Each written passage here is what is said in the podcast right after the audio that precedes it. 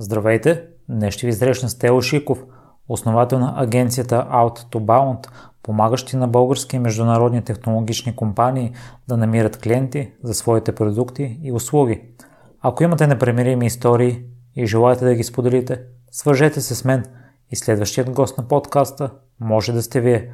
За всякакви мнения, критики, препоръки – Можете да ми пишете във Facebook страницата на Примиримите подкаст, като всяко ваше съобщение е изключително ценно за мен. Сега ви оставям с Тео.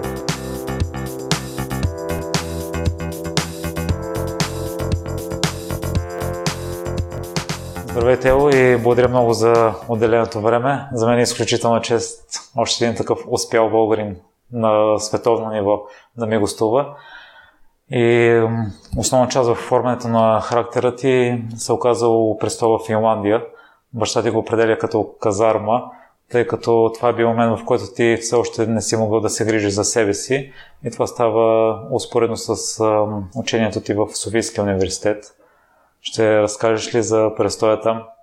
Абсолютно първо благодаря ти за поканата. А, изключително голямо удоволствие за, за мен е този разговор и, и поканата от твоя страна. Финландия, както ти споменах преди малко, преди да, да включим микрофона, беше нещо, което се случи за мен преди 11 години. И всъщност като решение го взех още на, бях може би на 16. Не бях сигурен къде точно ще отида, но това, което бях убеден е, че когато завърша гимназия искам да отида на място, което е различно от България, където да живея сам, да се оправям сам и общо да се да се науча какво е вече да си пораснал след гимназията, тъй като а, бях изключително самоуверен и си мислех, че знам всичко и че мога всичко, както предполагам повечето тинейджери, но в някакъв момент, когато се сблъскаш с живота, се убеждаваш, че изобщо не е така. И всъщност заминах, когато завърши гимназия. Нещо, което се случи, беше, че вече бях решил, че искам да замина. Пробвах на различни места, където, както и малко по-късно в живота ми се получава, че когато искам нещо конкретно, то не винаги се случва от първия или втория път, но когато се случи от третия или от четвъртия, се случва на правилното място. И за мен винаги е било за правилното място, тъй като Финландия не беше опция номер едно, а по-скоро нещо, което се появи а, като изненада. И си казах, окей, звучи интересно, звучи екзотично, никога не съм бил там, е, далечния север. Какво ли пък би било да наистина да поживея там? И всъщност това, което се случи е, че когато бях на 19, ам, кандидатствах за кандидатствах в Софийския университет.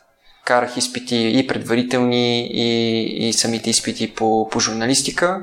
Тогава имаше писмен и устен, ако не се лъжа. А, два изпита бяха. И изкарах много добри оценки и те ме приеха в факултета, който винаги желах да отида. Това е факултета по журналистика. И записах специално с пиар. И всъщност междувременно реших, че това нещо е хубаво, че го имам и то си остава, но аз така иначе заминавам. И всъщност, когато заминах за Финландия, нещо, което направих, беше да се върна да се върна зимата за един месец, за да си изкарам изпитите, през, за които учих междувременно, без да присъствам на лекции. И след това, когато доброволчеството ми там приключи, се върнах отново, за да си взема а, лятната сесия. Бях ставя, мисля, че около 2 или 3 изпита, които се явих в септември. Всъщност, връщайки се от Финландия, аз вече бях във втори курс което беше един така доста, доста интересен момент и за мен и за, и за моите колеги тогава, които доста голяма част от тях дори не ме познаваха, нали? в последствие това се поправи. Финландия като опит беше изключително полезно за мен и всъщност това е нещо, което бих посъветвал всеки, всеки млад българин на възраст между 16 и 18. В някакъв момент, когато завърши гимназия, той или тя, ако нямат конкретна идея какво искат да правят, да вземат а, една на английски се нарича gap year а, и повечето страни така го наричат. Всъщност една, една празна година, в която не да не правят нищо, а по-скоро да тестват какво, къде е тяхното място на света, в света. А, какво бих искали да правят с живота си и най-вече този тест да бъде в страна, която е различна от България, там където те биха се почувствали изключително некомфортно и докато се чувстват изключително некомфортно, биха научили, може би, едни от най-ценните си уроци за, за тях самите и всъщност биха влезли така в тенечния adulthood, т.е. в това вече да, са, да, да се осъзнаят, че са, че са възрастни и големи хора. Неща свързани с доброволчество ли препоръчваш тело, защото друг подходящ пример според мен е летните бригади в Штатите, но там може би преживяването е различно, тъй като едва ли не работиш цял ден. Абсолютно. Цяло лято. Ам, дори този опит би бил изключително ценен. Ам, аз препоръчвам нещо, което се случва преди да отидеш в университет, тъй като да отидеш на бригада трябва да си вече студент. Препоръчвам го точно в този период, който е между гимназията и студентството. Познавам изключително много хора, които нямах конкретна идея какво искат да правят и просто записаха нещо, защото така трябва. Познавам и малък процент хора, които наистина знаеха какво искат и съответно бяха доста целенасочени в това нещо. Доброволчеството е един от начините. Нали, когато ти си доброволец, реално никой не ти плаща за да правиш това, което правиш, но според конкретната европейска програма или световна програма, по която би отишъл някъде по света, най-вероятно ти се поема ам, квартира, най-вероятно ти, ти се поемат храненията на ден, също така и някакви джобни, нали, за да имаш все пак някакъв социален живот. За мен доброволчеството изиграва изключително голяма роля, тъй като аз съм член на най-различни организации, откакто бях на, 13, на 14-15 годишна възраст. И това също така до голяма степен оформи начина по който гледам на, на света и, и, и, и нещата, които правят дори до ден днешен. Финландия, Финландия за мен беше едно своеобразно продължение. Всъщност казармата дойде от там, че за първи път трябваше да се оправям наистина сам, без да знам, че има някой наоколо, независимо дали е в София или в а, родния ми град, без да знам, че мога да разчита на нашите, които просто няма как да дойдат да, да помогнат. А, а всичко беше от пускането на една пералня, която бях много засрамен от себе си, но никой не ми се беше налагал до 18-19 годишна възраст, до пране на чорапи, готвене и всички тези основни базови неща, които за мен всеки един млад човек трябва да ги, да ги прави, да ги умее, тези умения при мен липсваха. И съответно в един момент виждаш 19 годишния тел, който си мисли, че може и че знае всичко и всъщност не знае как си пусне пералнята или не може да си готви една мусака или нещо от сорта или една супа. И това беше доста челен сблъсък с реалността, който, който ми показа, че всъщност ученето е цял живот. Нали? Дори когато си мислиш, че знаеш всичко, това е най-голямата заблуда. И винаги има какво да се научи.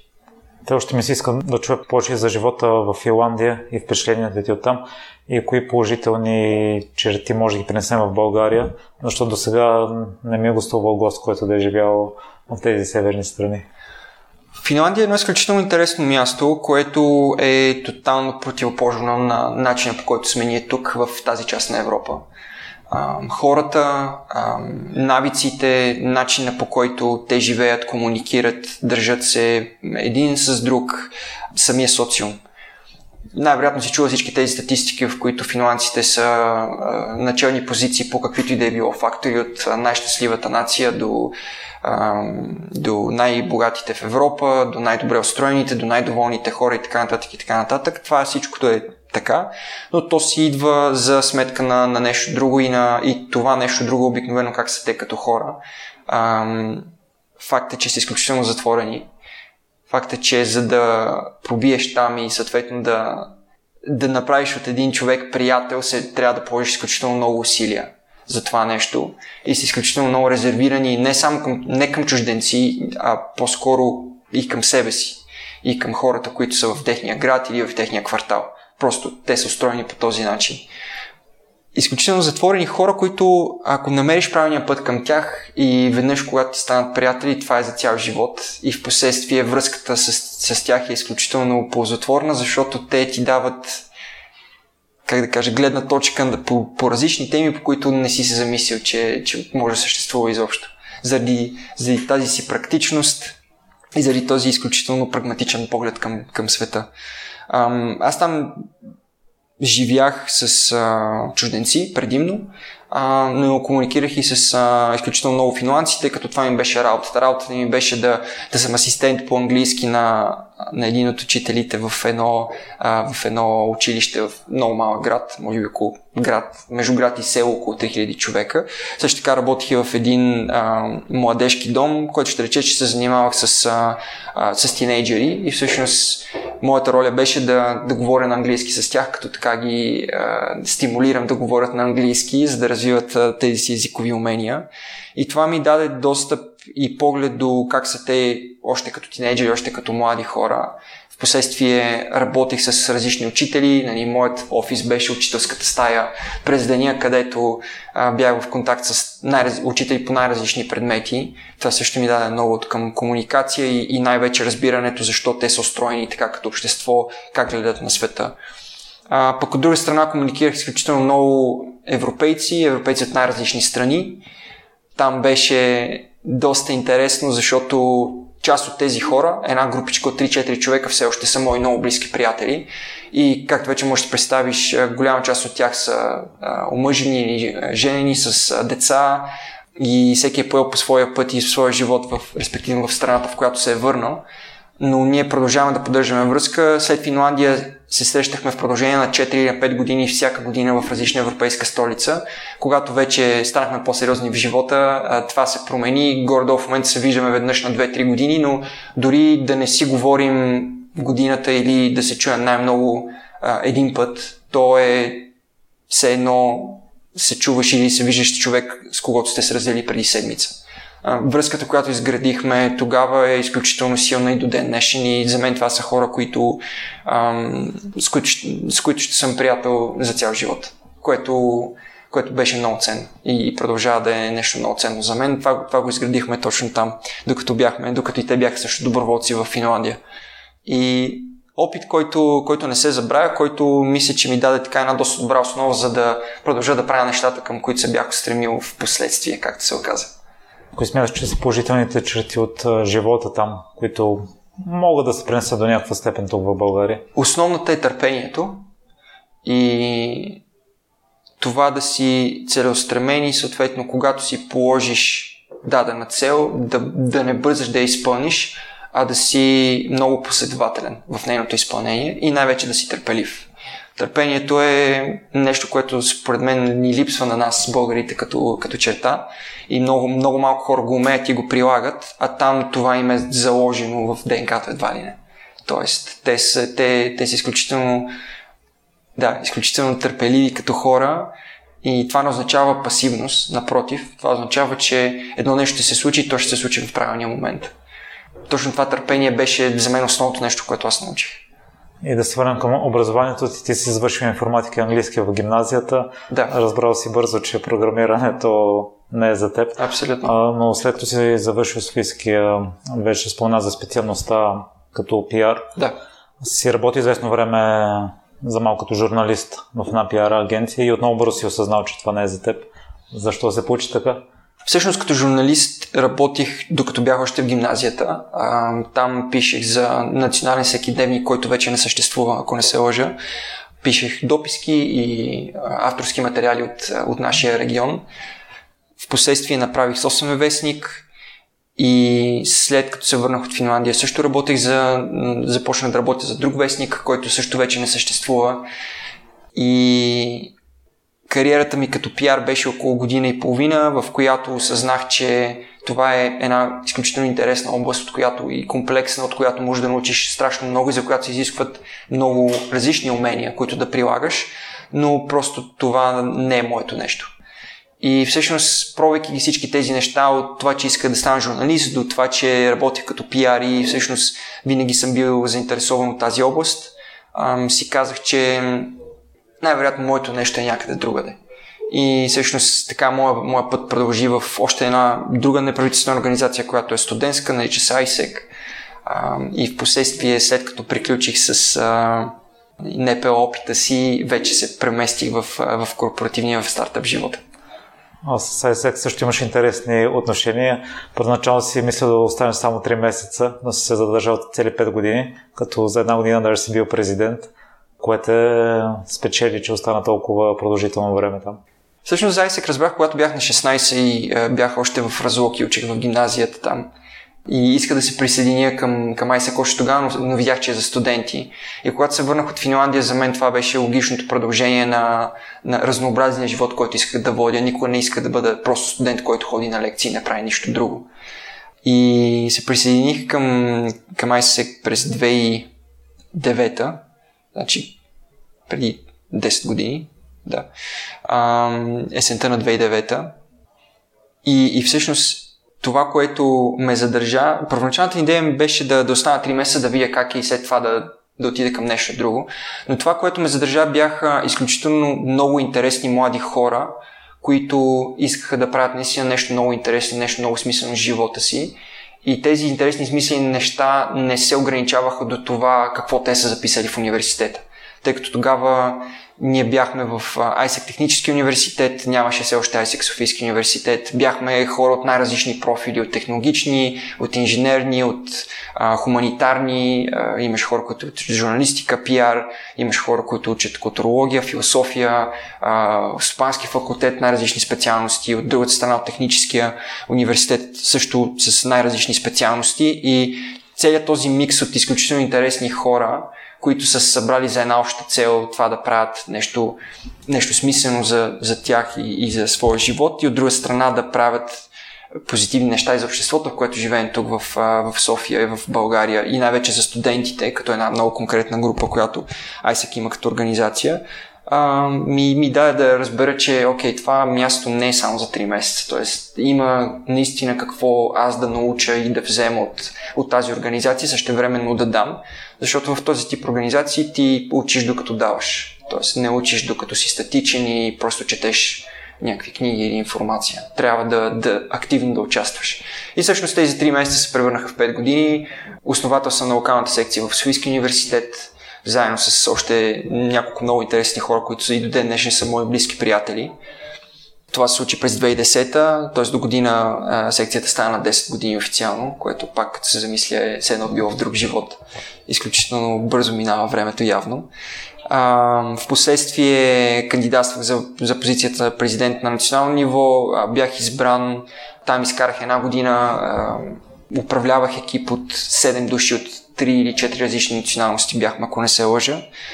И всъщност след ISEC и след а, тази си роля а, реших, че за мен най- най-логичното продължение е да отново да, да напусна България в, в различна посока, някъде където не съм ходил до момента.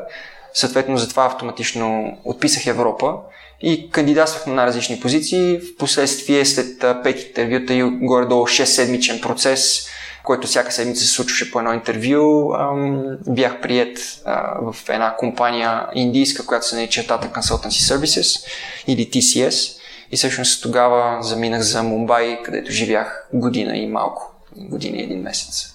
Друго доказателство за разнообразният ти опит именно това, че си работил на 4 континента. А кои са другите два? Другите два, освен, освен Азия, Европа, са Северна и Южна Америка като всеки един, всеки един континент имам различен практически опит. Дали е директна работа спрямо компанията, която съм представлявал в един определен момент или е учене. И още взето този опит ми помогна да разбера, че това, което ние имаме тук в България е изключително интересна бизнес среда, в която можеш да правиш наистина много неща. ако откриеш правилната рецепта, ако правиш интересни продукти или услуги, за които наистина има търсене. И обикаляйки толкова много и различни страни, говоряки с толкова много хора, осъзнах, че всъщност това, което искам да направя, е да се върна тук и да, и да се развивам тук поне за един определен период от живота си, пък да видим какво времето ще покаже. И всъщност аз се върнах от Индия 2014, т.е. преди 5 години, 5 години и половина почти. А, все още съм тук, независимо, че пътувам супер много за момента пристана продължава да е България и така смятам и да бъде за напред. Те в едно твое интервю ми направи впечатление, че споделяш за живота в Европа, който е, е по-бавен и бизнесът като цяло е по-бавен спрямо Азия, защото има изградени правила. На това ли се основа това твое твърдение? Не бих казал, че е заради изградените правила. Ам, пътувал съм в а, доста страни в Азия, живял съм в Азия също. А, работил съм и в Китай, и в Индия, Пътувал съм в Тайланд, Малайзия, Сингапур.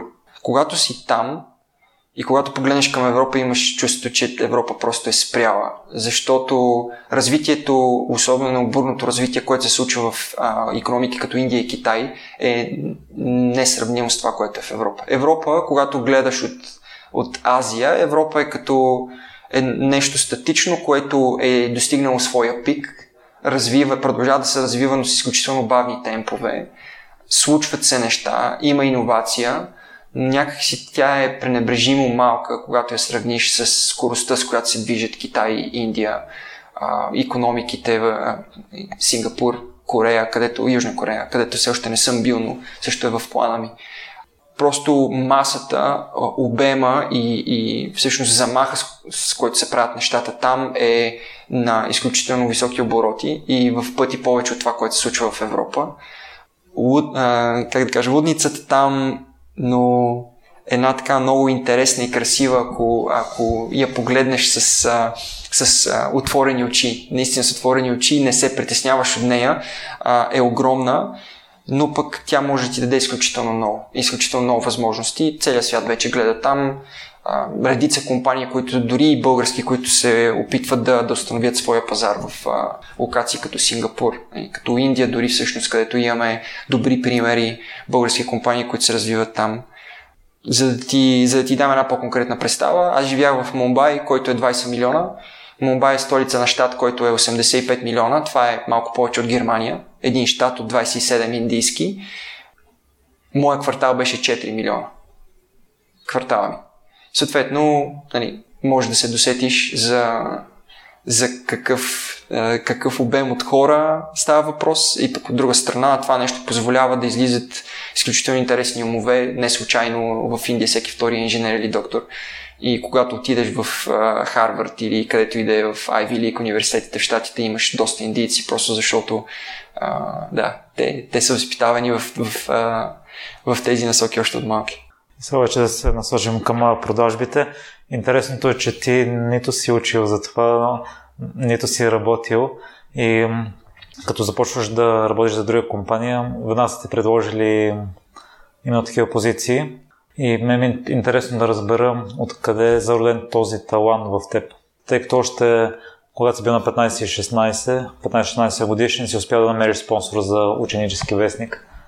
Ами, всъщност това, което каза е изключително показателно и това не е проблем, ако мога така да го нарека в България, но в цял свят. Продажбите не се учат почти никъде. Или най-вероятно имаш MBA програми или магистърски програми, в които се засягат частично в бизнес курсове, но нямаш такива специалности в, в повечето университети по света. Може би да има някакви изключения а, всичко, което се случва е на база на практика. Един от начините, по който ние се решаваме, ние решихме да го, а, да го боим този проблем и да го адресираме, като направим наша собствена академия за продажби, в която всъщност събираме хора, които са а, между първи и четвърти курс, не за да имат никакъв опит, дори препоръчително да дойдат с много опит, където ние да им покажем какво правим и да, да ги запознаем с това какво е да продажа за технологични компании. Преди горе-долу 7 до 10 години това нещо го нямаше в България. Всъщност продажбите за технологични компании като цяло в България са нещо, за което преди тогава почти не се говореше. Всяка компания го има още от тогава като предизвикателство, но никога не се е правило нещо насочено. И моят интерес в продажбите винаги е бил, винаги се е свежа. Всъщност, като бях малък, не знаех, че изобщо това нещо се нарича sales, не изобщо се нарича търговия или продажби. Просто знаех, че имам едни идеи в моята глава, които ме турмозят така в кавички постоянно и че тези идеи доста често са свързани с а, това аз да убедя някого други го в колко прав съм и колко всъщност смисъл има в това, което искам да предложа, независимо, че съм на 14 или на 15. И така, когато всъщност реших да правя вестник в гимназията, това, което осъзнах е, че а, ми трябват пари за да го направя този вестник и преди да тръгна да правя каквото и да е било, аз реших, че трябва да намеря спонсор всъщност тогавашния, тогавашния шеф на, на НПО-то, в което работех, беше човека към когото се обърнах и му казах, това са моите идеи, а, това ще бъде вестник на свободното слово, ще бъде писан от ученици, създаван от ученици за ученици. А, няма да имаме редакторска намеса или някакви такива интереси. А, имаш интерес да ми платиш първите 200 бройки, които примерно бяха нещо от сорта на не знам, 200 или 300 лева. Дори не говорим за някаква много голяма сума. И той, той се нави за това нещо. Съответно, това, това ми беше така първата, може би, по-голяма успешна продажба. И в последствие, дори когато бях журналист и пиар, се усещах, че аз имам нужда да говоря, да говоря за конкретни идеи, да продавам конкретни идеи на, на различен тип компании или а, на различен тип хора. И аз трябва да съм този, който да отиде там и да го води целият този процес. Просто това го усещах вътре в себе си Впоследствие си казах, окей, целият този интерес, който аз имам, а, който се разви още повече докато живях в Индия, си казах, че трябва да продължи, че това го виждам като моето нещо и го усещам като моето нещо и мисля, че съм добър в него. Съответно, имах изключително голям интерес в технологични компании, технологичния сектор, исках да продавам и някакси микс, микса между тези две неща ме, ме насочи към първи ми работодател след Индия, когато се прибрах, който беше българска технологична компания. И всъщност оттам, оттам започна и, и моят, моят опит с това да продавам за така доста, доста по-целенасочено и доста по-усилено да продавам за технологични компании. Те, освен да продаваме идеи, понякога се налага да продаваме и себе си. Какви качества според теб се изискват, за да сме успешни в това? Доста често има един основен въпрос, за който винаги има два лагера и това е дали продажбите са нещо, което е, уменията по продажби по-скоро са нещо, което е заложено в теб или то се учи. Според мен то се учи. Защото аз като малък бях изключително срамежлив човек, който не обичаше да говори пред много хора и не обичаше да, да говори дори с много хора, ако щеш, освен с тези, които познавам, но лека по лека това с времето се промени. И всъщност дори да, има хора, които би им било по-трудно да го освоят това като умение, но това е постижимо. Изключително постижимо. Съответно, продажбите се учат, ако ти би имал желание да развиваш някакви такива умения в себе си. Аз мятам, че не всеки един човек се налага да продава, без да го, дори без да го осъзнава, да продадеш идеите си, да продадеш а, и да предложиш мечтите си, ако щеш, и най-накрая всичките тези идеи и мечти, това си самия ти. Съответно да продадеш себе си.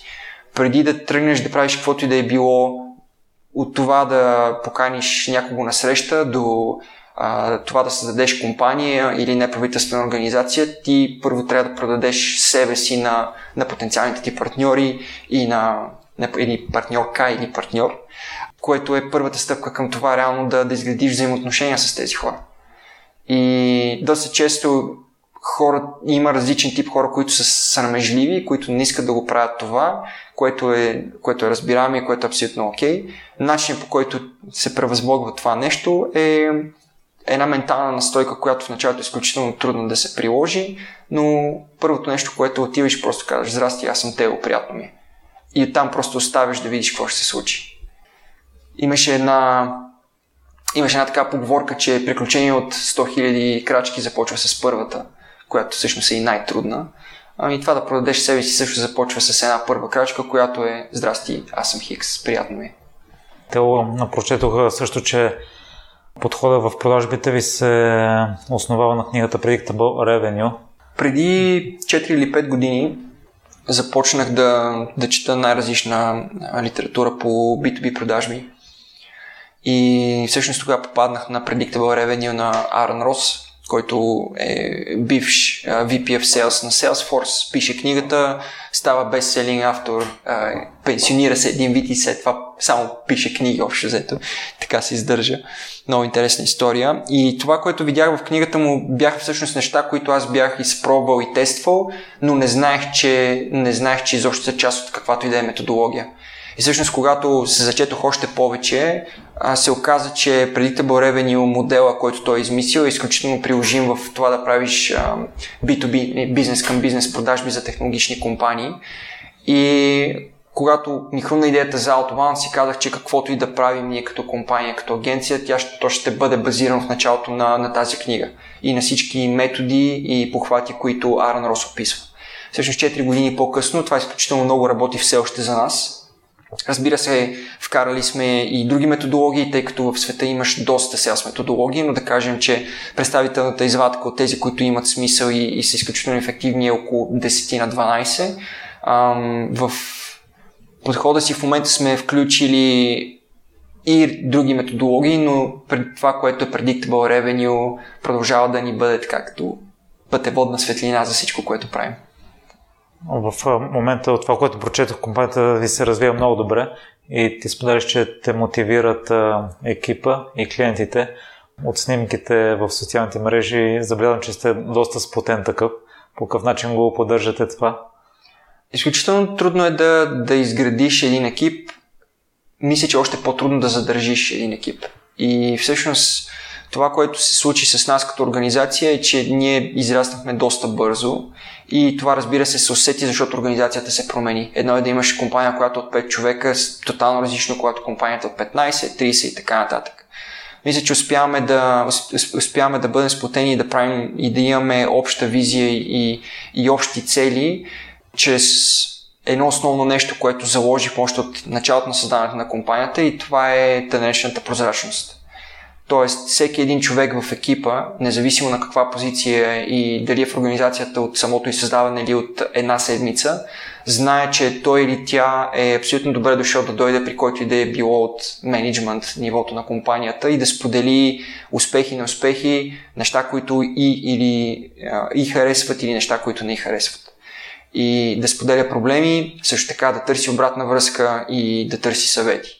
И всъщност цялата тази прозрачност, която всъщност е една от нашите ценности като компания, мисля, че довежда до това, че хората се чувстват добре от гледна точка на това, че знаят, че могат да бъдат чути. В една компания нещата не винаги вървят добре, което е повече от ясно за всеки един човек, който прави бизнес или е работил в компания дори като служител. Но когато има комуникация, когато тази комуникация е открита и всъщност когато всички страни инвестират от себе си в това да правят това място по-добро, нещата се получават. Съответно, това е едно от водещите неща и при нас като компания.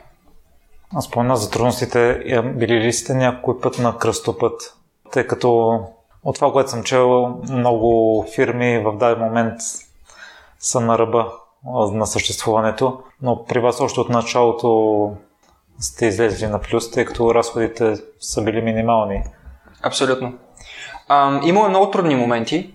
Трудни моменти ще продължава да има. Всъщност това е, това е да правиш бизнес а, когато си предприемач, за мен това е една от най-неблагодарните и най- най-изпълващите, най-даващи роли, които може да, да приеме един човек за себе си.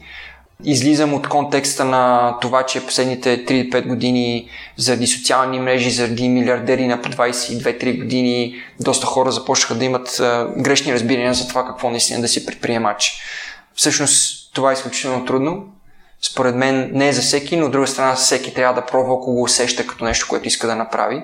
Казвам ти от това нещо от гледна точка на факта, че имаше трудни моменти още от самото начало а, и продължава да има такива трудни моменти, но когато имаш една визия, която е някъде там като отново пътеводна светлина или пътеводна звезда по-скоро, тъй наречения North Star а, и тя те води, тези трудности намираш смисъл да ги преодоляваш.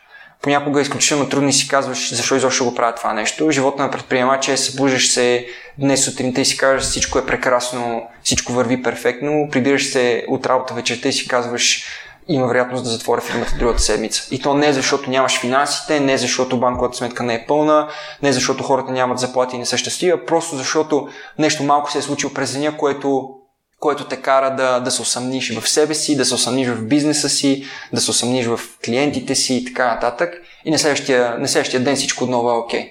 Общо взето е един, едно влакче, което постоянно се катери и слиза и всъщност човек трябва да е окей okay с това нещо. Има хора, които не са окей, okay, съответно те или фалират бизнеси, или отново стават служители. Всеки, за мен всеки има място в, в живота да прави това, което иска и да тества различни неща. Но предприемачеството аз съм открил, че е едно от нещата, които ми взема изключително много, но ми дава още повече. По какъв начин се изключваш от цялото това нещо? Не се изключвам. В смисъл.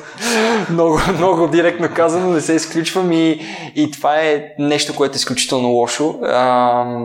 Този разговор го имам и с моите колеги, с партньорите ми и с други предприемачи, с които се познавам, приятели и познати. Изключването, за мен изключването за нашето поколение е изключително трудно нещо. Ам, особено когато си предприемач и си буквално 24-7 в бизнеса а, и събота и неделя, можеш привидно да си изключил физически, но духовно и, и, и, и мисловно все още си в разни проблеми, разни предизвикателства а, или в а, това къде да ти бъде плана за следващата седмица. Това, което съм установил, че всъщност работи, за мен е спорт, какъвто и да е било той регулярно, поне няколко пъти в седмицата. Зимата ски, за мен това е един вид медитация, тъй като карам ски от 5 годишен и когато съм на пистата, дали с приятели или сам, когато се пускам, просто изключвам. И това нещо изключително много ми помага да, да, да релаксирам. Независимо, че има физическо натоварване, а, мисловно просто отпускам и всички проблеми или всички неща, които са ми в главата, просто изчезват. Но за съжаление това е само зимата. А, през останалото време някакъв друг различен спорт, дали ще е бягане, дали ще бъде фитнес, няма значение. Съответно, моят съвет към хората, които се чуят как да изключат е просто да, да си наложат да вкарат някакъв, какъвто и да е било то вид спорт, но да го правят това нещо регулярно. Защото нашия проблем е, нашия проблем, говоря на нашето поколение, е именно факта, че ние се натоварваме изключително много умствено, но не знаем как да, да натоварим и физически. И всъщност физическото реално отпуска умственото. Да се върнем сега за второто нещо, което мотивира клиентите. По какъв начин поддържате прекрасните отношения с тях? Клиентите са основната причина, поради която ние съществуваме като компания. Ако нямаме клиенти, няма да има Autobound. И това е много просто. И това е нещо, което аз осъзнах още от самото начало. Ние като компания сме успешни, защото имаме клиенти, които ние правим успешни, клиенти, които са доволни от нашите услуги, клиенти, които продължават да се връщат и да работят при нас. А, нямаме външно финансиране, както и ти сам спомена. Съответно, в момента, в който клиента спре да плаща, а, ние започваме да губим. И всъщност буквално бизнеса може да фалира от това нещо. Съответно, взаимоотношенията с клиент, който ти е доверил бизнеса си, който ти е доверил а, това да му помогнеш да се развива и да му помогнеш да достигне нови върхове, е изключително важно. Ние го поддържаме това нещо чрез срещи, а, чрез постоянни разговори, Имаме клиенти извън България, като например места като Швейцария. Съответно, аз всъщност следващата седмица пътувам за там, защото това, което сме видели е, че в, в продажбите като цяло в а, установяването и поддържането на клиентски взаимоотношения е много важно ти да си при клиента на определено време физически. Реално, ако сега дигне телефона, можем да направим видеоразговор и това да бъде окей, okay, но физическото присъствие в бизнеса все още продължава да бъде доста важно. Съответно, как поддържаш взаимоотношения с, с клиенти извън България, просто на поне веднъж на 3 месече или на няколко месеца запазваш самолетни билети. София е изключително свързан град с абсолютно всеки един европейски град. Когато стане въпрос за щатите, също е окей. Okay. Просто трябва да, да планираш малко повече време за пъти, съответно да си там също е една идея повече време. Но живеем в свят, в който дори да имаш клиент в Нова Зеландия, където е буквално на другия край на света, да, ще ти отнеме изключително много време да стигнеш до там и в последствие да се върнеш, но ако това е компания, човек, група от хора, с които ти имаш изключително ползотворни взаимоотношения, които са в, в полза и на двете страни, и на теб, и на тях, то това време трябва да се инвестира. Те ще разкажеш ли за най-трудната си продажба? В едно интервю споделяш, че си гонил клиента половин година, но не навлизаш в детайли. Ами, най-трудната ми продажба е... Как, това се променя, защото в Outbound имаме Имаме различни клиенти, буквално някои от тях, с които сме гонили последния такъв, с който подписахме преди месец, а, ги гонихме две години. А, и то не, че те толкова не искаха да подпишат с нас и не, че не искаха да работят, а просто те са представители на една изключително много интересна и динамична компания и нещата при тях също се променят много. И, и така и не, не стана напасването през тези две години, но ето то се случи. Моята лична, когато бях ам, търговец, беше с, а, с една компания, която, чието основател гоних буквално 6 месеца в някакъв момент той се появяваше и изчезваше. А, аз си мислех, че сделката е пропиляна. Имаше един момент, в който му писах, може би 20 на пъти в LinkedIn, в Skype, звънях му. А, той не се обаждаше, аз си казах, окей, до, до тук сме. Всъщност, след това той се появи и каза, ами аз просто бях в вакансия и бях изключил от всички социални канали. Дай да продължим преговорите. И точно това тази финландска последователност, за която ти споменах и търпението, всъщност ме, ме остави в тази сделка и ми помогна в последствие да, да я осъществя, да я затворя. Това като личен а, резултат продължава да е най- най-интересната сделка и най-трудната, която съм затварял. Те в много български фирми има предубеждението, че подобни компании на техните, които са установени в Штатите или в Великобритания, имат предимство пред българските в продаването в, чужбина, но ти не си съгласен с това твърдение. А видимо, вие сте доказателство, че това не е точно така. Ще обясниш ли защо? Основното нещо е, че живеем в един изключително отворен свят, който независимо дали си в България, Индия, Штатите, Англия, можеш да правиш бизнес в цял свят. И това е факт. Когато ние като основатели на компании си поставим определени ограничения, ние си ги поставяме сами на себе си. Никой не ни спира. Никой, никой не те спира в момента да звъннеш на, на 10 човека в Босна и да ги поканиш да, да бъдат интервюирани за този подкаст. Примерно, за да бъдем по-конкретни, на 10 българи, които живеят на, на East в Бостон и които са предприемачи там, които това са такива хора може да намериш. Никой не те спира за това нещо. Съответно, доста често ограниченията, които ние си поставяме, са, са породени от самите нас или от ам, бизнес и обществени норми, които вече не са валидни. Буквално целият свят е в, в ръцете ни. Влизаш в LinkedIn, може да намериш почти всеки човек в почти всяка компания в цял свят. Един много конкретен пример. Съответно, това, което съм видял, тъй като в, а, чрез работата си в Autobound, ние за последните 4 години се срещнахме с Срещахме се и сме интервюрали над 600 основатели на технологични компании. 80% от тези 600 човека са българи. Почти няма българска технологична компания, с която да не сме говорили и да не сме се виждали.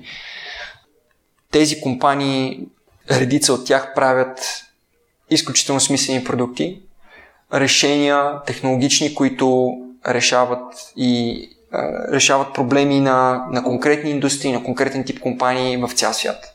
Дори има някои от тези компании, с които сме се срещали, които работят само за чужди клиенти. Дори повечето от тях бих казал. Съответно, да, има предимство, ако твоята компания е базирана в а, а, Лондон или в Бостън или в Нью Йорк, защото когато някой ти поиска среща там, ти си изключително мобилен и, и може да отидеш много набързо на крака, което, както вече казах, има, има голямо, дава ти голямо а, преимущество. Но от друга страна, ам, факта, че си в София, факта, че имаме изключително интересен талант, в когато стане въпрос за инженерни специалности и технически такива, факта, че повечето българи тук говорят доста добър английски, а, свързаността на София, а, факта, че имаш прекрасни коворкинг пространства в а, София и не само, вече и в други градове се появяват, а, градовете се развиват и има потенциал. От друга страна, може да се провалиш на по-скоро а, цена, която няма да бъде толкова висока, ако, например, тръгнеш да градиш бизнес в Лондон. Цената на провала в София, в България като, е, като цяло е, е доста ниска. Съответно всичкото това за мен дава едни преимущества на нашите предприемачи, които, от които те трябва да се възползват. И от друга страна не трябва да... В България има бизнес, но те не трябва да бъдат с очакването, че трябва да правят бизнес само тук. Буквално в Лондон се правят конференции през седмица на различни теми от различни индустрии. Ам, едни пазари като Полша, където също е изключително интересно, разбира се, Германия. Просто която и да е авиокомпания до там за час и половина-два. Също престоят и в някакво shared Airbnb няма да се окаже чак толкова скъп. Нали?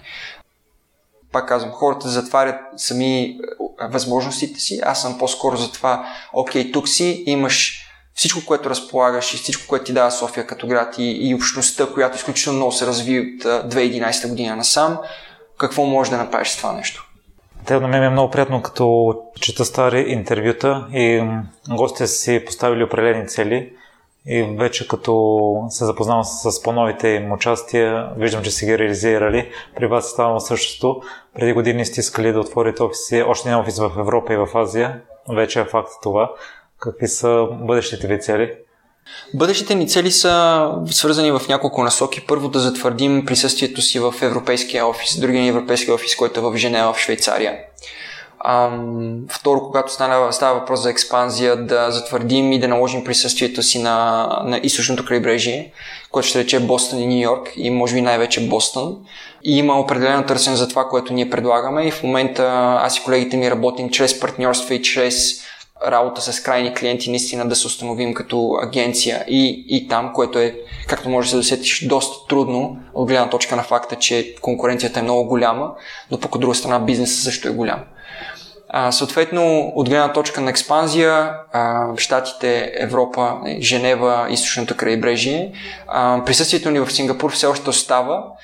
Там нещата се случват една идея по-бавно, отколкото бяхме планирали, но както ти споменах на няколко пъти за, за последователността и за търпението, не бързаме, гледаме доста дългосрочно на всичко, което правим като бизнес и вярваме, че нещата ще се случат в един определен момент. Това от гледна точка на експанзия, от гледна точка на развитието ни тук, ам, си положихме няколко фокуса, които, в които започва да се развива компанията. Първият, първият е а, подобряване още повече на услугите ни и на резултатността, която ние даваме към нашите клиенти. А, има доста голямо търсене за това, което предлагаме и винаги сме искали и сме мислили в посока усъвършенстване. Абсолютно това е, това е номер едно при нас. Затова продължаваме да тестваме нови неща, които правим, съответно да търсим още по-различни и иновативни начини да носим бизнес на клиентите си. Второто ни направление и цел е да, да наложим консултантските си услуги, които всъщност започнахме да, да правим от началото на тази година. Когато създахме компанията, ние бягахме от това нещо, не искахме да сме просто консултанти, а наистина искахме да сме хората, които вършат черната работа. И всъщност от това, че ние продължаваме да бъдем хората, които вършат черната селс работа, черната търговска работа, ние, ние изградихме едно много голямо ноу-хау и това ноу-хау в момента и тези знания можем да приложим в всяка една компания, която прави, която е с B2B насоченост, бизнес към бизнес, независимо дали създава продукти или услуги. Съответно, ако си компания, която създава която е с B2B насоченост, ние буквално можем да влезем вече като селс консултанти, като търговски консултанти да изградим селс организацията ти от, от нулата. Това е едно направление, което ще развиваме все повече за, за следващата година, за 2020. Третото ни направление, всъщност за което споменах накратко, е Академия за, за junior sales хора която започваме, е, която ще се реализира в началото на следващата година. Всъщност нашата идея е да запалим все повече млади българи по това да първо да продават и второ да продават конкретно за технологични компании, защото продължава да има изключително голям глад за, за качествени а, търговски кадри, т.е. за качествени кадри, за качествени хора, които да правят B2B sales за технологични компании, B2B продажби и нашата идея е да развиваме точно такива хора, като отново им споделяме нашето ноу-хау. Имаме още други а, няколко идеи, които, са, които се подготвят за 2020, но тях на, на този етап по-скоро ще ги, а, няма да ги споделям. А, не, не бих казал, че ги оставям в тайна, а по-скоро ще се разбере за тях най-вероятно в идните 2-3 месеца, тъй като в момента не, не е етапа, който, който искам да споделям. Но тези, тези са ни основните планове. Ам, искаме екипа ни расте, съответно търсим нови хора. Ако някой от твоите слушатели е заинтересован това да продава за технологични компании, предполагам, че ще оставиш някакви координати или просто могат да ни пишат на, на сайта във формата, която имаме на сайта ни. Търсим си нови попълнения за, за екипа, съответно хората могат да свързват директно с мен за това нещо. Екипа ни расте, Ам, имаме амбициите да, да създаваме екипи на другите, и в другите ни офиси, които в момента по-скоро са търговски офиси, а не толкова локални, където да имаме, нали, да имаме и хора, които да работят там, но най-вероятно лека по лека това ще се промени. Съответно, изключително много възможности, които като ги гледаш от София, от България, както ти казах, са неограничени. И те са там, където ние си ги създаваме. Имайки предвид, че 4 години правим това, което правим и работим с изключително интересни компании, които са доволни от нашите услуги, аз виждам, гледам на бизнеса ни изключително позитивно и го гледам също така в възходяща посока. Ако искаш, кажи тук къде слушателите могат а, да подадат заявление за кандидатстване и да се свържат с теб. Ами, основният ни сайт ни е out2bound, out2bound, както го чувате, .com или ако а, слушателите ти напишат в, в Google Autobound, ще излезе Теофил Шиков, а, моите две имена, а, също ще ми излязат координатите, ако просто се напишат в Google, иначе мейлът ми е теофил, както, както го чуват at klomba.autobound.com. Там също директно могат да ми пишат. А, дали ще бъде през сайта, форма или на личния ми имейл, няма почти никаква разлика. Също така, ако има хора, които са в LinkedIn, могат да ме добавят там. Тео Шиков съм само че Тео е с T-H-E-O, Тео е с Шиков, съответно просто нека да кажат, че са твои слушатели в ноута, който може да се добави в поканата. С най-голямо удоволствие ще, ще им приема поканите и там. Ще ми е интересно да разбера, да, преди да премина към следните два въпроса, кое ви отличава от другите подобни компании в световен мащаб? Отличават ни няколко фактора. Първо, офиса ни тук в, в България, което ще рече, че работим с изключително, с изключително опитни млади хора, които владеят поне един език а, и които могат да решат проблемите и нуждите на клиенти, които ние имаме, независимо къде са по света. Второто е, че сме мултиленгуидж. Във всеки един момент в, в Autobound се говорят поне 3-4 езика. Основният ни език е английски, но работим с различни университетски кампуси в, в цяла Европа и всъщност за всеки един момент имаме хора от различни, различни страни в Европа, които идват със своя собствен език, своя майчин език, дали ще бъде немски, френски, испански и така нататък. А, третото нещо е със сигурност присъствието ни в а, центрове като Сингапур и Женева, където ако имам, има конкретен интерес от там, можем също така да го, да го адресираме. И основното нещо, което ни отличава е факта, че 600 компании, които сме интервюирали, над 150, с които сме помагали за тези 4 години, това нещо го правим само за технологични компании по щатска търговска методология, което изключително много ни помага да, да независимо дали продаваме в Штатите, в Европа, в Азия, Южна, Северна Америка. Нали, а, ни помага да бъдем адекватни и да бъдем конкурентни на, на пазарите там. Следно, като ги събереш, най-вероятно има и още други фактори, но като ги събереш тези четири, те изключително много ни отличават от редицата други селс агенции, които могат да се намерят по света. В какво си се провалял Тело? Доста мислех на този въпрос, трябва да бъда честен. Ам Провалял съм се в това, че не винаги нещата, които съм искал да ми се случат, са се случвали от първия път и понякога съм изпадал в едни състояния на изключително голям яд и, а, и да, много голям яд към себе си, неудовлетвореност от самия себе си. И това са моменти, в които съм в момента на този провал, които са били десетки, може би и повече, съм си мислил, че няма да... изобщо няма да се случи това, което искам. Но всъщност това, което се убедих, че в живота доста често нещата не се случват от първия и втория път. Трябва да бъдеш упорит, което всъщност е една от другите ценности, които ние имаме като компания. А, трябва да бъдеш упорит и трябва да гониш целите си до край. И, да, и се научиш, че провалите ме учат и всъщност ми показват колко много аз искам нещо. Ако се проваля и не стана и не тръгна пак по пътя, който съм поел първоначално, значи изобщо не трябва да тръгвам по този път. Ако се проваля един път и продължа по пътя, ако се проваля втори, трети, пети път и въпреки това продължавам, то дали на 10 или на 15 път нещата ще се случат. А с какво се гордееш най-много? Гордея се с... Много добър въпрос. А, гордея се с семейството си на, първа, а, на първо място.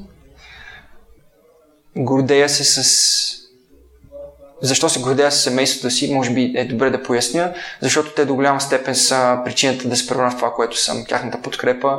Съответно, първо подкрепата на родителите ми още докато бях в гимназията, второ сега подкрепата на, на жена ми, която е изключително голям двигател за всички штури идеи, които ми хрумват и най-вече за това аз да ги изпълня, независимо какво би коствало това нещо. А, съответно съм изключително горд и, и, и щастлив от семейството си. А, Второто нещо, което се сещаме е Autobound като едно място, една платформа, която ме събра с изключително интелигентни и будни млади хора, с които продължавам да, да правя красиви неща всеки ден, всяка седмица, всеки месец, с които се изправям пред една редица проблеми, които решаваме заедно. Общо взето горд съм от Autobound, защото това беше една платформа, която чисто на една идея, която имах преди едно известно време, а, която успях да реализирам, ме събра с хора, които няма да звучи привлечение, ако кажа, че искам да, да споделям целия си останал живот. Тоест да създавам бизнеси с тях, да бъда приятел, да, а, да ги имам в живота си. И не на последно място съм със самия себе си. Колкото и да звучи, не би го нарекал егоистично, но самия себе си, защото аз вярвам, че всеки човек може да постигне изключително много и че най-голямата борба, която ние имаме като хора е с самите себе си. И ако успеем да се преборим, независимо от това дали сме решили да бягаме 42 км или 21 км, а, или да катерим връх, или да създаваме бизнеси, да пътуваме по света на стоп или само с влак, или каквото и а, да ни хрумне, да ни предизвика нас. Ако успеем да се преборим с самите себе си, то всеки един човек, който го направи това нещо, трябва да бъде горд от себе си. Благодаря много, Тео, за споделените мисли и преживявания. И най-искрено ви пожелавам, ако някой слуша епизода през 2020 година и види какви са поставените ви цели и след това влезе да прочете за вас, да види, че сте ги изпълнили. Но ти благодаря още един път за поканата. Със сигурност 2020 аз ще го преслушам този епизод още един път, за да сравня до къде сме. Успех! Благодаря ти! Благодаря, че слушахте целият епизод до край. Още веднъж, ако имате интересна история и желаете да я споделите, свържете се с мен и следващият гост на подкаста може да сте вие. За всякакви мнения, критики, препоръки, можете да ми пишете във Facebook страницата на Примеримите подкаст. Отговарям на всичко и всяко ваше мнение е изключително важно за мен. Лек и разкошен ден!